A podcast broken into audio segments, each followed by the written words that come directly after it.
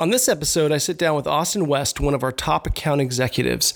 Prior to joining the Fund Loans team less than two years ago, Austin was a branch manager at Chase Bank and had no experience in the mortgage business, let alone non QM.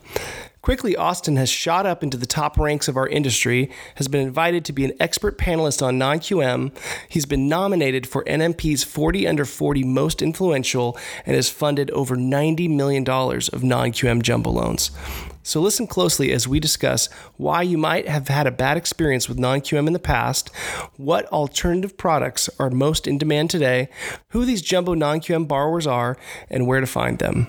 Do you like saving money? I like saving money. So check out our Black Friday sale. Fund loans with no fees and save your borrower $1,775 by submitting your loan before the end of the month. Contact your AE for more details. Welcome to the Million Dollar Mortgage Experience Podcast. Listen in as CEO John Maddox of Fund Loans reveals tips, secrets, and origination ideas to fill your pipeline with million dollar opportunities.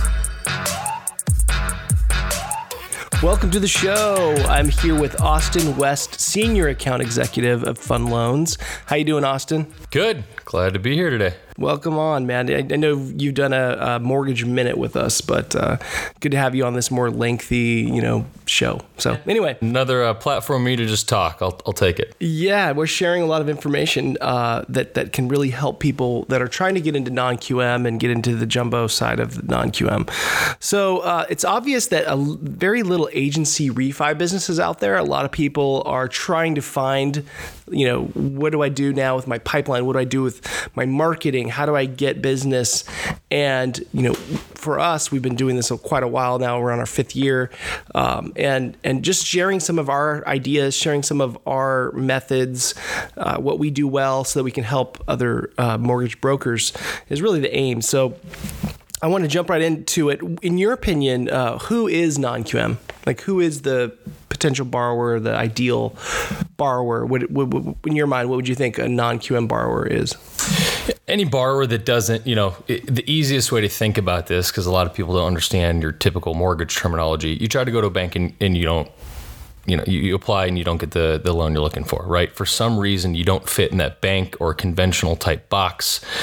And like you mentioned your conventional lenders your a paper type lenders all people are reading in the news over the last year is layoffs and big banks laying off and the mortgage industry slowing down and not enough purchase or refinance business out there. But it, it's Margin not true. compression. Right? You know it's it's around the realm that they're focusing on, the realm that the media likes to talk about, compared to you look at non QM and we're exploding. Yeah. You know, we've done nothing but grow our purchase, refinance, cash out. All of it continues to grow. We don't have slowdowns. You have more and more companies opening up left and right, more hedge funds coming into the space. So, um, as far as non QM and what I try to educate my brokers on is the business is out there. You just have to stop looking in your traditional places. True. It's and like supply and demand. So like, you know the supply of people who need a refi, well, the rates are higher, so that just eliminates anyone like anyone that has a rate that is under uh, four and a half percent or five, you know, even four seven five. It's like you can't refi anymore. No, so it, they, supply were, and demand yeah, they, are gone. Now it's like we're we're after a couple years ago. Yeah, you're, you're, stuck in the loan you're in. Right. Um, where rates have been going and where we typically are rate wise relative to where these people try to refinance in the higher LTVs, you're not going to get those low fours anymore. It's just not not where it's happening, and that's where a lot of brokers are kind of giving up. Yeah. I'm not getting these A paper conventional, and they don't necessarily know how to go find non QM or, like you asked earlier, what does the non QM borrower look like? Yeah. So is it self employed people? Is it people with credit events? I know that the after foreclosure stuff is is dwindling because that pig in the python is is almost gone. You know, it's like the peak of foreclosures was around 20, uh, 2010, and so we're you know seven years past that. In, yeah, in, and that was when non-QM first launched, you know, in the uh, right around 2010 to 12, where a lot of these first companies opened up, where you were still learning it, no one really understood it yet, and it was still a growing realm. That's where most of that business was. Is these people that had these recent credit events. Right. You know, most of the non-QM done back in that day was still your full doc. It's just they had a foreclosure or a short sale or a BK right. in that seven to ten range, and that's essentially what helped get non-QM off the ground. Is your recent credit event, but they're still strong borrowers, they have good income, and it's really grown and morphed into since we're now past the seasoning on a lot of these things. Right. A lot of the borrowers we see now are five, six, seven, eight years past their credit event. Now it's really shifted to the type of income you see borrowers have where the non-QM need is, and you touched on it, self-employed. You know, they might be grossing a million dollars a year, but what does the IRS think they make? You know, they're taking home 150,000 after they write everything out, which you should. You take full advantage of of the outlets sure. you're given, maximize your income as a self-employed borrower, dump as much as you can back into the business. But where it hurts them is you have these borrowers that on bank statements they deserve the million dollar mortgage, right? But the IRS They can. They know they can afford it. Like they, Exactly.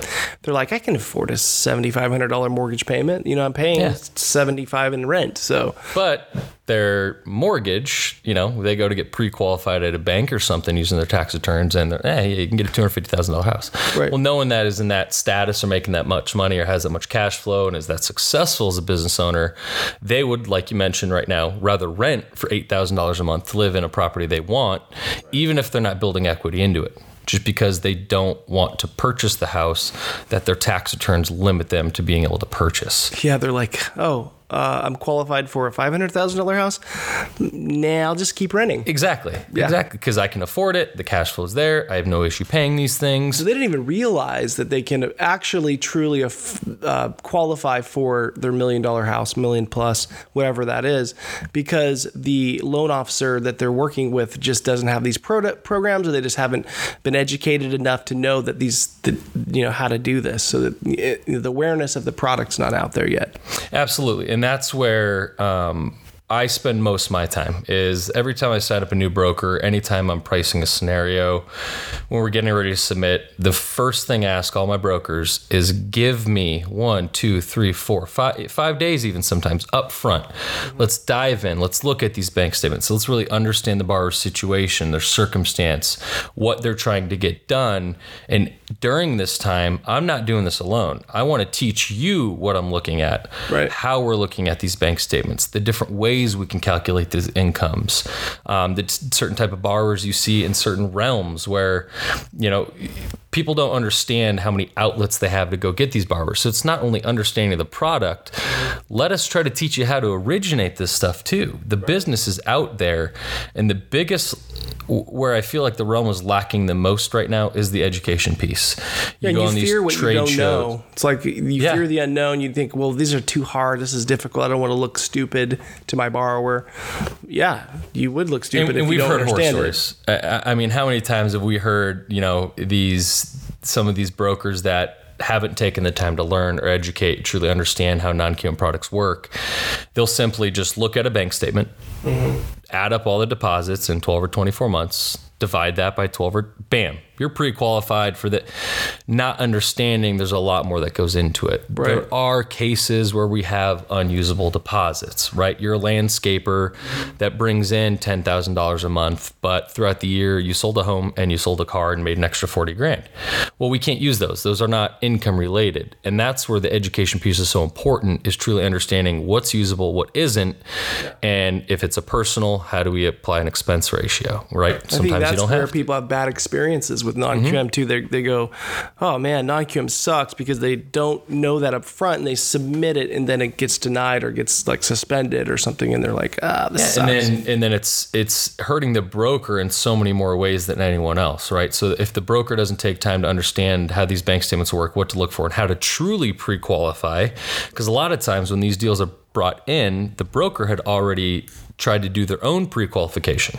Right. So the borrower then goes out and starts looking for these homes at certain values. Mm-hmm. They don't know any different. All they know is, holy shit, I can use my bank statements. Awesome. Broker doesn't do it properly, tells them they're qualified up to 700,000. Loan actually gets submitted to us. We have a purchase contract, a close escrow in 30 days. Come to find out after 25% is knocked off the top for expenses, unusable, whatever it is, they really only qualify for a 550 or 600. Now that broker put themselves in a position to, they lost the borrower because you just wasted how many weeks of their time. Yeah, like you know, pre- preparation is key. So, um, so you're you're saying like you know these non-QM borrowers are self-employed people. Like who else are they? Are they we're seeing foreign national. We're seeing.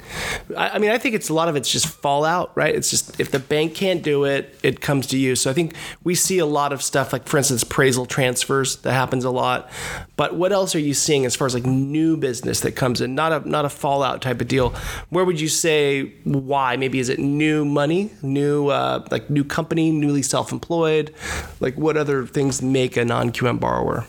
So something we've been getting a lot of lately. Um, I'd say you know at least a third of my my loans in process right now are actually for your really experienced investors that lost a lot of these avenues. You know, even if you go the conventional route where they would traditionally be qualified, they now have caps on how many finance properties they can have and how their income is supposed to look, right? So, um, where non QM is really growing as well is these no doc, no ratio type loan programs where we're qualifying these borrowers off the debt service of the property. And even if it doesn't debt service itself, you can still do it. Right, no And, ratio. Yeah, you can have unlimited number of finance properties. So now being an experienced investor doesn't hurt you anymore. Mm-hmm. Um, loan amounts on those up to five million. So even you're not really even capped on what kind of property you're Right. looking for. Foreign nationals are able to do like a no doc, no ratio loan Mm-hmm. up to the same amount too. So you have a lot of your um, what we see in our area a lot, a lot of your Chinese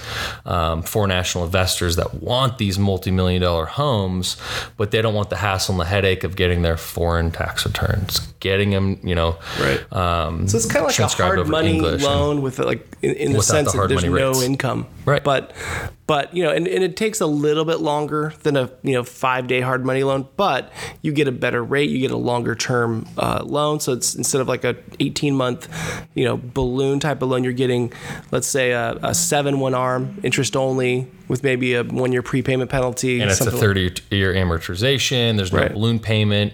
We're not going to be like a hard money lender where you're adding one, two, three points. Plus, Right. Mm-hmm. you have the broker's two points. So, you know, we can hard even pay money's no doc too. on that, right? Like we can give them, you know, give the broker whatever their lender paid comp is, one and a half or whatever it is. Yeah, so now the borrower doesn't have to pay anything out of pocket. Right. And that's the big difference is for these savvy investors that are used to these five day hard money closes, they're fine doing a two to three week close because they're saving themselves two, three, four, five points sometimes. Exactly. So it makes a and lot of sense. longer term loan that they, they don't have to stress about in, in a year lower interest, months. longer payments. Exactly. So that is really where the realm is growing as well. Is you have a lot of investors now jumping back into the game. So, So where do a you lot find of those? Do you find the those off of um, marketing to people who are out there trying to buy investment properties, um, or even hard money people, or kind of find what people are doing. The Google private money lending and see what people, the private money people, are doing to market. Kind of copy what they're doing, but then offer better rates, better terms. Yeah, I mean, my most successful brokers that are getting these loans, hard money, like like you just said. A lot of people tend to think that these hard money lenders, when they have these balloon payments coming up for the borrowers, that they want to capitalize on this five point penalty or whatever it might be, right? Well, if you don't have the means to refinance out, do you think that you're going to have the means to pay this five point penalty and continue making your payments after? No. So they don't want to foreclose. They don't want to go into litigation and try to sue you for these funds. They want to get these loans off their line. Right. So going after these hard money lenders and talking to them about these no ratio product. Listen, you put them in this loan, you gave them a six to 12 month term, these ridiculous rates. I'll pull them out at no points at a lower rate than what you're doing, and they mm-hmm. don't have to do anything. Free up some of that capital so you can go up back and lend it out again and Yep. again. Keep it going. Keep it going. And that's one of those referral sources that, you know, you got to think outside the box. As a broker trying to turn your your business on a dime, going from your conventional A paper world to trying to get into a non-QM, it's not only about understanding the realm, obviously that's most important, but about where do you get the business to? And no one, you know, up until recently thought that a hard money lender would be one of the best referral sources. But sure enough, they send most of what you need. They have the self-employed and they have the people that need the no doc no ratio, and that's where a lot of my brokers are having success. and this that side of the business exploded like four or five years ago and it just keeps going and going. So there's not a shortage of hard money lenders out there. Like it's very competitive out there. Rates on hard money have dropped points have dropped. Uh, and so I would say that would be a huge source of business if you want to go find a couple of those, maybe two or three of those guys to start referring you business. They're, you're going to be able to find them pretty easily. They're, they're marketing out there. They're going to all the conferences. They're, you know, they're uh, you know you see their their newsletters. You probably get their newsletters in your inbox. So reach out to them. That's step one. Tell them what these products are. Let them know you can be a, a source for them or an outlet for for to help get these loans you know off their line and off their books. So next question that I wanted to ask you is what advice for brokers starting out? So, uh, being the senior account executive that you are, I know you've you've helped uh, new brokers or say brokers that are just getting into non QM sort of learn how to do this. Uh, that's kind of what we're talking about now. But what what advice or what other advice can you tell uh, new brokers that are saying, okay, I'm starting to get into non QM. What do I need to do right now? Like, what what are some steps? My biggest warning for any broker coming into the space don't rate shop. This non QM is not supposed to be targeted for who's got the absolute lowest, best rate out there. it's not like the conventional world where everyone's pretty much the same you're really paying for technology most of the time, right? Right. The process is the same, documentation is the same, everyone's guidelines are the same. That's not non QM. Things do change. And where we're having a lot of struggle um, in educating our brokers on what to look for is a lot of times they shoot these scenarios out to 10, 15 people. One, they don't want to learn it themselves. And then all they're going to do is, you know, take whatever lowest rate they get in feedback from these non QM lenders and that that's who they want to submit to. That's not what this realm is built for or meant to be. If you don't want to learn and understand the product and you're just going to do a lowest rate shop in that way, you're going to lose every time. Yeah. Um, kind of going back to what you said before about, you know, if the deal doesn't go through, you lose the referral source of the realtor, you lose the, right. the confidence in the borrower, all that stuff. Because usually the lowest rate product has the tightest box for non QM. Yes. And so it's because it's a tighter box because it's a more restrictive form of lending. And if it's non QM, most of the time you have an exception anyway. So if you don't understand it and you go to a lender that doesn't want to educate you and that lender lender is let more restrictive, mm-hmm. you have a very small chance of getting an already difficult loan closed. Right. And then, you know, the the the free fall from there and all the the bad things that happen that we've talked about. So the biggest thing is don't always rate shop. If if you're working with a lender and, you know, the account executive isn't able to answer questions not immediately. I understand you got to look things up, but you also have to be comfortable and confident that you're working with somebody that actually knows what they're talking about, right? Yeah. What the hell if you ask about. a simple question around, hey, what's your max LTV with this FICO? And they take two hours to get an answer back, that guy doesn't know what they're doing. How many reps have we talked to or heard about or heard of? I mean, I've been in the business 21 years. And no, I've heard so many reps just say, oh, yeah, we could do that. Yeah, we could do that. Oh, yeah, send it in, send it in, submit the loan. No problem, no problem. Yes, yes, yes. Just to get the deal in, right? Because they know that you're going to go submit it to wherever, you know, that someone says yes. And so I've seen that happen. So I, in those reps, man, if you're out there out there and listening to this, don't do that. No, you lose credibility completely. let, let's flip it, right? You are that rep. We, we've talked about what happens to the broker when mm-hmm. they don't go to the right lender or or set proper expectations of the borrower, pre-qual correct. Let's flip it on the account executive in this right. case, my peers out there. I don't even care for my competitor. If you do that, if you don't spend that time up front as well, really try to educate your broker. If you don't spend the time understanding your guidelines, knowing what kind of exceptions are. Even something as learning what tiered exceptions are. I guarantee half my peers out there don't know what that kind of thing means. Layered right? and tiered, yeah. Exactly. So if you don't spend the time wanting to learn this as well, you're also losing repeat business from that broker. Right. You know, if if your entire goal is let's just push 50 loans through the door and hope I close 15 of them, that's not a good business model. No. Because you're going to lose all those brokers on the way. Where you win as an account executive is getting repeat business from the same brokers. This isn't the A paper world. A good broker might send you 3 to 4 non-QM deals a month. Mm-hmm. Five years ago in a paper, a good broker could send you 20 deals a month. Right. All those are the same. They're vanilla. It went through.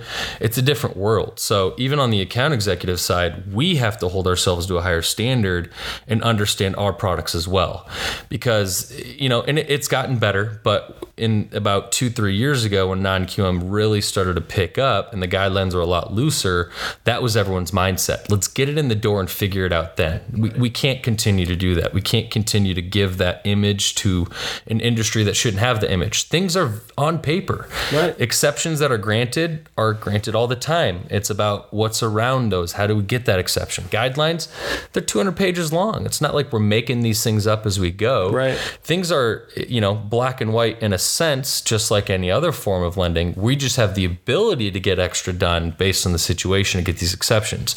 And as an AE, if you don't want to take the time to learn that and your goal is just to push these things through the door, I'd bet you don't have a job within 12 months because that's true. not what this is supposed to be. Maybe six months. Even six months. to your point here of like don't be just a rate shopper one of the things that i've seen recently happen in non-qm is is a lot of kind of like the amazon model where uh, you know people are giving away loans for free so that they can get the broker business in. So like just to, to name a couple like big guys like Impac and caliber they're the one of the you know some of the top lenders out there and they're doing non-qm and so these guys have both the retail and wholesale side. And from the mouth of a high up executive at one of our competitors i heard this about maybe two and a half years ago they said when a broker originates a loan and they fund that loan with me, and I'm talking about our competitor, not us, not fund loans, but they fund that loan with me, uh, I'm paying them a lender paid comp, I'm paying them a commission, basically buying that customer for my bank. So, Mr. Broker, you've originated a loan. You submitted that loan to me uh, as a bank, and we've funded this loan. Now that customer's our customer for life. If and we're holding this loan on our books, or we're servicing this loan, and now and you know big companies do service their loans, like Citadel Services. It's Citadel Servicing Corp. Not saying they do this, not blaming them, but I know that lenders that have a retail division, uh, such as Caliber and Impac, and they're strong retails. Have you ever heard of CashCall? Right, that's Yeah, Impac.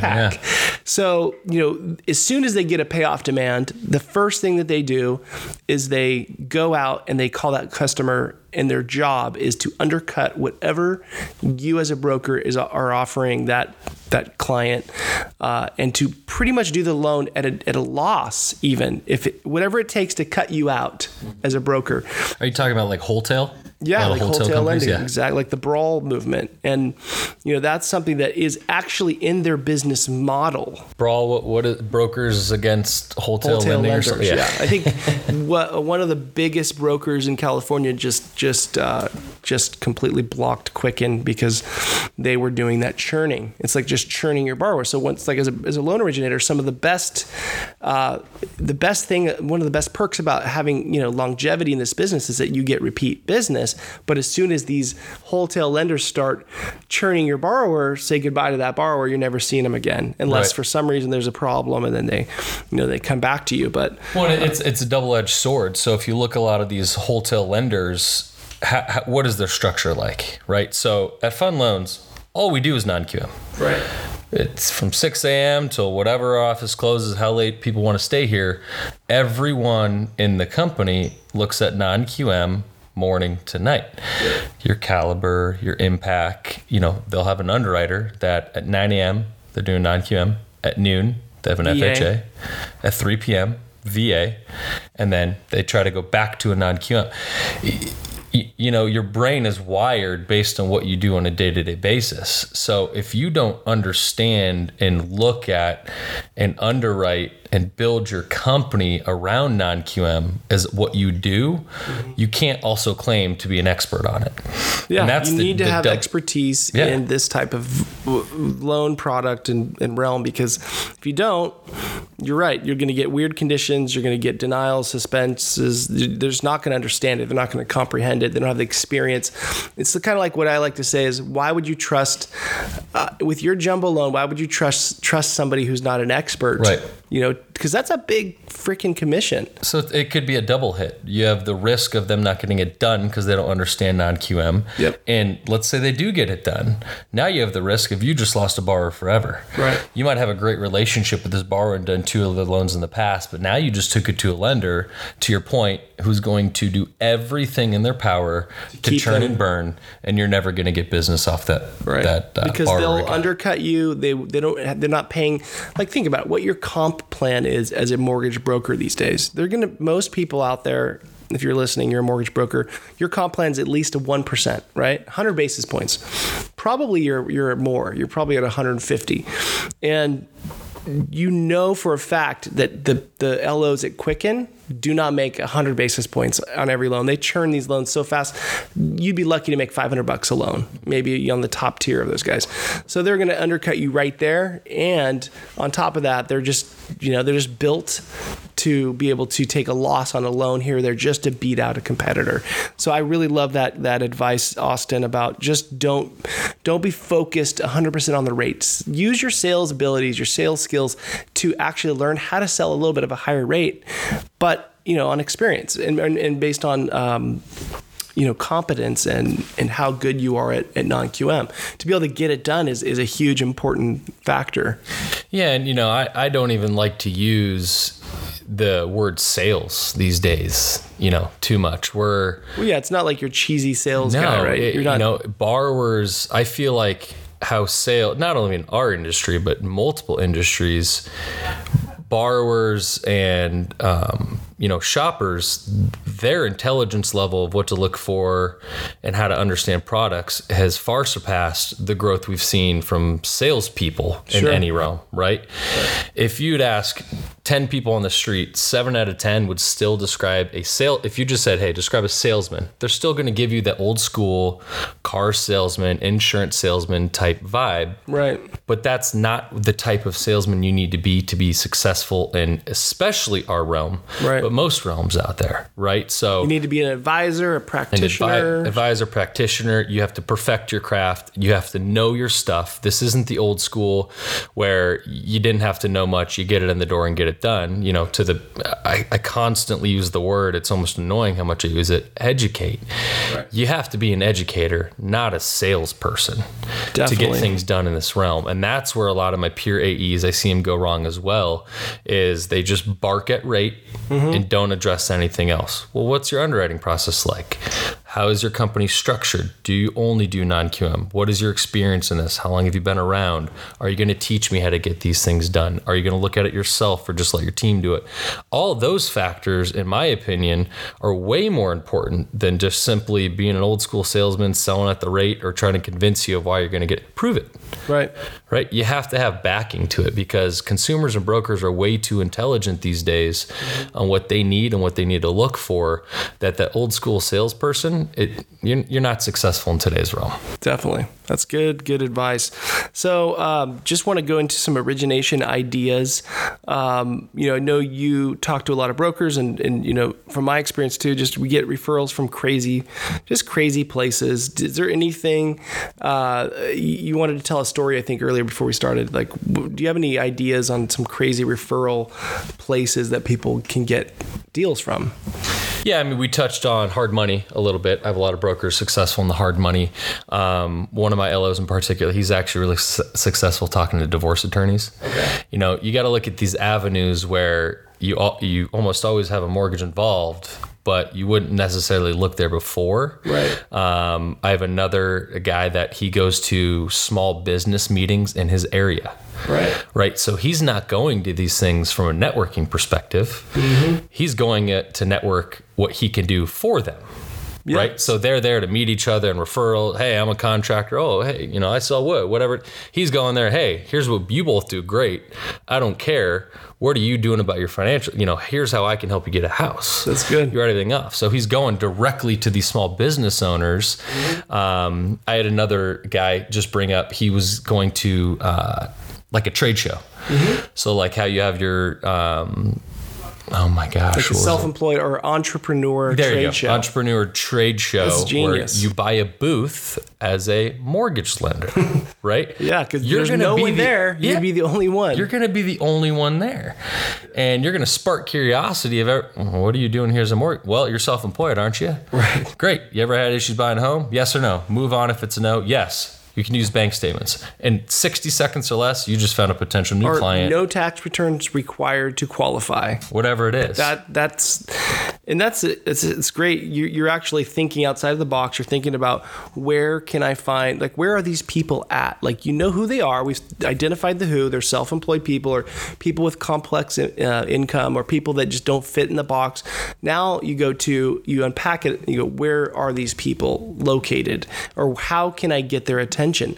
And you know going to a trade show or having a booth at a trade show or taking out an ad in a business magazine or in a you know business publication or email list that some, sends emails and and uh, publication just to self-employed people and um, so and, what and that's the thing is you, you got to think even a little bit further than that. I think it was even you who told me, isn't it about like 20, 25, 40% of people are going to have some sort of side hustle? I mean, that yeah, is no. Forbes said by 2020, 50% of the workforce will have some element of side hustle or Right. Freelance type of work. Whether huge. it's your Uber or Lyft or you mm-hmm. deliver food, whatever it might be, those are forms of self employment. right. So, you know, a lot of it isn't even coming down to how do you find just self employed? Well, how do you find the borrower who is also your traditional full doc, but they need to add a little self employment from their wife that they Right. didn't think could use bank statements? Or, you know, this mix and match income is is where you're gonna find a lot of this business as well. It's so true. I have a quick story I'll share. Is uh, as a young originator early on in my in my career, um, I had I wasn't really good at telemarketing, and and the guy sitting next to me that was training me was just the best phone sales guy. Just just would pick never put the phone down, just hit the the ringer with his uh, his finger, and he just dial dial dial dial dial for dial for dollars, and I just couldn't do that. So I, I actually got up and I walked around the shopping center that the the company was at and I stumbled into this boat dealership. It was just you know jet skis and little boats, fishing boats, and and uh, I just was like, "Do you ever have anyone that applies for?" A, to a loan to buy a jet ski or buy a boat and that gets denied. And there's like you need to talk to the finance guy. And they sent me over to the finance person. And I and this was like 20 years ago so I barely remember this but I do remember the finance person saying yeah we do actually turn people down. Here's a whole drawer. And he opened his drawer and he's like here's a whole drawer full of denials. And I go I could pull them out. Let's see. And so he pulled them out, stacked them on his desk, huge stack. And I go, is there is there a box that they check that says if they're a homeowner or not? And he's like, let me look. Oh yeah, here it says rent or own. And you know, here's one that says rent. Here's one that says next one. Here's one. Oh yeah, this one's marked own. And I'm like, these guys tried to get a jet ski or tried to get a boat, and you you just denied them credit. And then he's like, yeah, like well, what if they have equity in their home and I can get them a, you know, get them a loan with cash out? Would that be, would that help make some sales for you guys? And he's like, yeah, absolutely. And I'm sure he didn't, you know, wasn't allowed to do this, but he seriously handed me this stack of all these applications. And I just grabbed them. I walked back into my office and the dude sitting next to me that was telemarketing, I go, look at all these leads I got. And he was like, what? And I'm, so I started calling. I made my own little script and um, just, And now they're just a- buying these boats cash, so they love you even more. They're not, Right. yeah, not even Now- financing the boat. and I got some loans out of that that stack. So I mean, there's just ways, there's just creative ways that you can find this type of business if you look. You know, you turn off the autopilot in your life and you just start looking around and start opening your mind and your your eyes to see what kind of opportunities are out there waiting for you. and and the the realm is constantly evolving and this is the coolest part about you know the people buying this paper hedge funds private money on the back end right the nice thing about Some them banks, is they some, some, some banks foreign banks, um, yeah, but hedge funds and private yeah, equity. it started started with like the private money, and th- they are the ones who set this kind of expectation that has kind of been the rule is it is it evolves so fast. this isn't like bank lending where if if Chase wanted to go out and make a change to the lending platform, that's probably going to be a couple year process. Takes right? a while, yeah. compared to here we're seeing updates to our guidelines and the expansion of the product line every 30 45 60 days you know in the last three months cannabis Yeah. you know the sure you still have your federal mandates in place but now that states are loosening up you have People private are- banks out there allowing people to make these deposits cannabis Yeah, companies. publicly traded yeah we, and we've done some of those right Mm-hmm. we can now do cannabis income loans Right. whether you're bank statement self-employed or full document that Absolutely. wasn't possible I mean, not every ago. single one, and, and you can't actually be growing on your property or manufacturing on your property. But if you work for a cannabis company or you are, you know, even an executive at a cannabis company that's publicly traded or that has, um, you know, that that's that's following the law and they're legal and all that stuff, then yeah, we can definitely look at those yeah, loans. you file in the state that it's legal in. You work in the state it's legal in. The property's in the state it's Right. legal in. Right? There's obviously exceptions because of the federal issues behind it still. Right. But you know, up until three four months ago, you'd you'd have these owners of these companies paying all of their taxes, but still making millions a year. That no, because that that word cannabis was tied to their income in any regard. Right. Regardless of you know now we have publicly traded companies like you mentioned. Up until six months ago, even they couldn't get lending unless it's private money. I, I own a publicly traded cannabis company. Uh, everything is reported. I pay my taxes. Everything's sitting in a bank. And just until recently.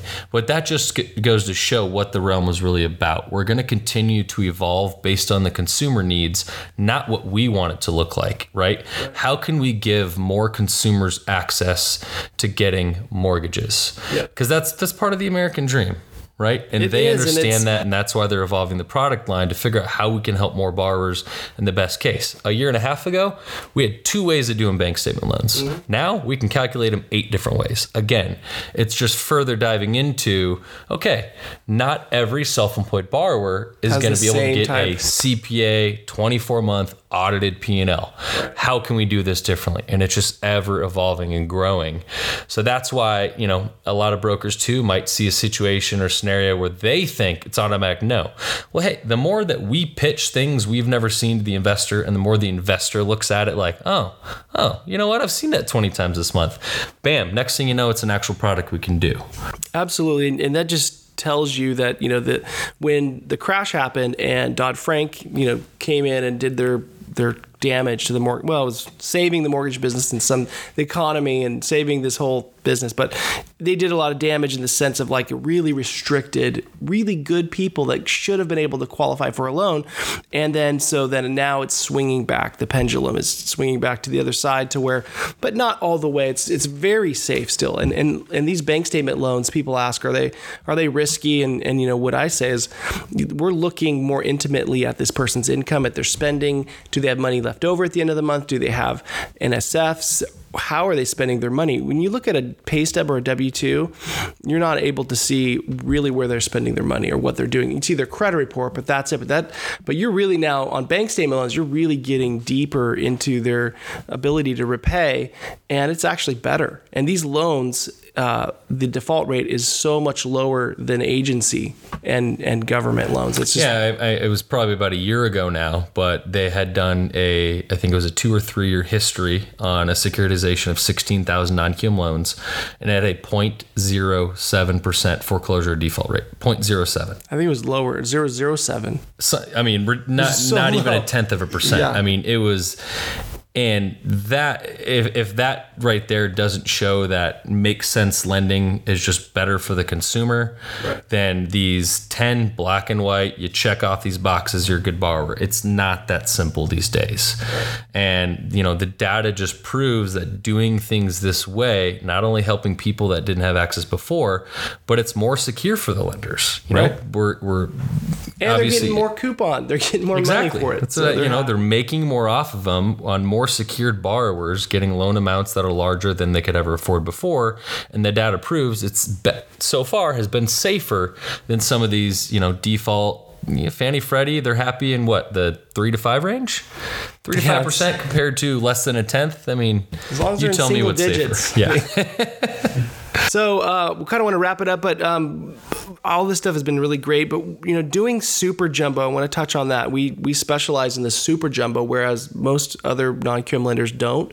So why us, Austin? Why you as a as an AE? Why should you know our listeners, our brokers, come to you, come to us, come to Fund Loans and submit a loan to us? Is there something you want to just leave the audience with that you think is special about us? Yeah, I mean, the, you know, and I'll pop on it again, but we're here to teach you how to get it done, not just get it done for you. We, we got to work together on this. If I'm going to get repeat business, I want to show you how we got it done, why we got it done, what we look for to get it done.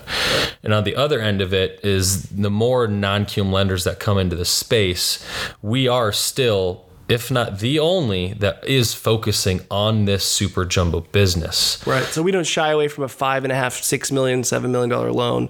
That's what we look for. That's what we want you to Yep. submit to us. I've done three five million dollar bank statement loans and an eight and a half million dollar bank statement loan in the last six months.